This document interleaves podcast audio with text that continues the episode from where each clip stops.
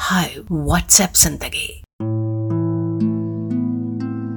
छोटी छोटी कहानियां, वो कहानियां जो हम पढ़ते हैं सोशल मीडिया के बड़े बड़े प्लेटफॉर्म्स पर, वो कहानियां जो शेयर की जाती हैं व्हाट्सएप पर, वो कहानियां जो हमारे जीवन का आईना है जिनमें हमारा अक्स दिखता है, बड़ी बड़ी सीख देती हैं छोटी छोटी कहानियां। मैं हूँ आपके साथ सुखनंदन। व्हाट्सएप जिंदगी।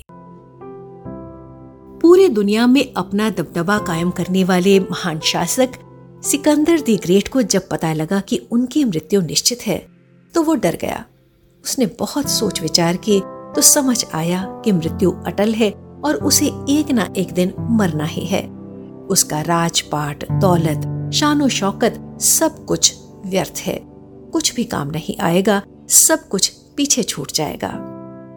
उसने अपने वजीर को बुलाया और कहा कि मेरी तीन इच्छाएं हैं जो मेरे मरने के बाद पूरी की जाएं और मेरी ये तीनों ख्वाहिशें दुनिया में सबको पता चलने चाहिए।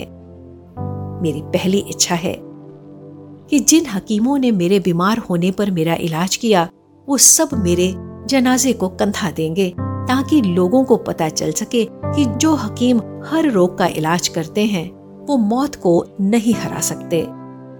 मेरी दूसरी इच्छा है कि मेरे जनाजे की राहों में मेरी वो सारी दौलत बिछा दी जाए जो मैंने जीती है ताकि लोगों को पता चल सके कि जब मौत आती है तो जीवन भर इकट्ठा की गई धन दौलत किसी भी काम नहीं आते।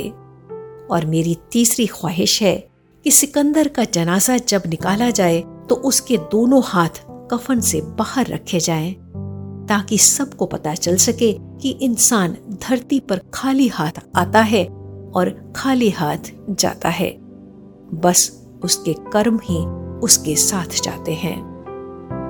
साथियों, कहानी को सोचिएगा जरा। व्हाट्सएप जिंदगी।